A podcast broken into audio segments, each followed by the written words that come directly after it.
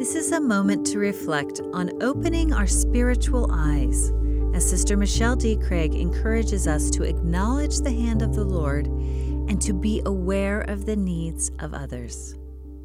Columnist David Brooks said, quote, Many of our society's great problems flow from people not feeling seen and known.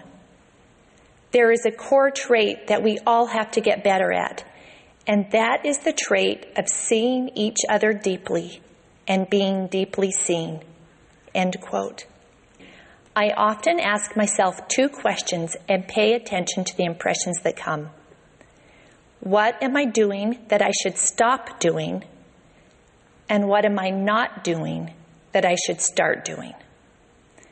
Months ago during the sacrament, I asked myself these questions and was surprised by the answer that came. Stop looking at your phone when you are waiting in lines. Looking at my phone in lines had become almost automatic.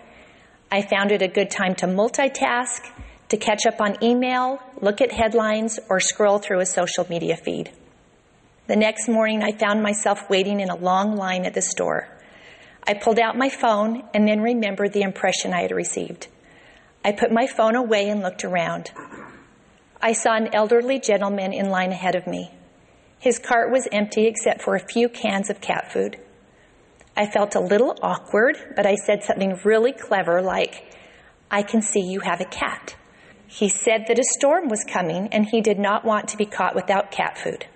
We visited briefly and then he turned to me and said, You know, I haven't told anyone this, but today is my birthday.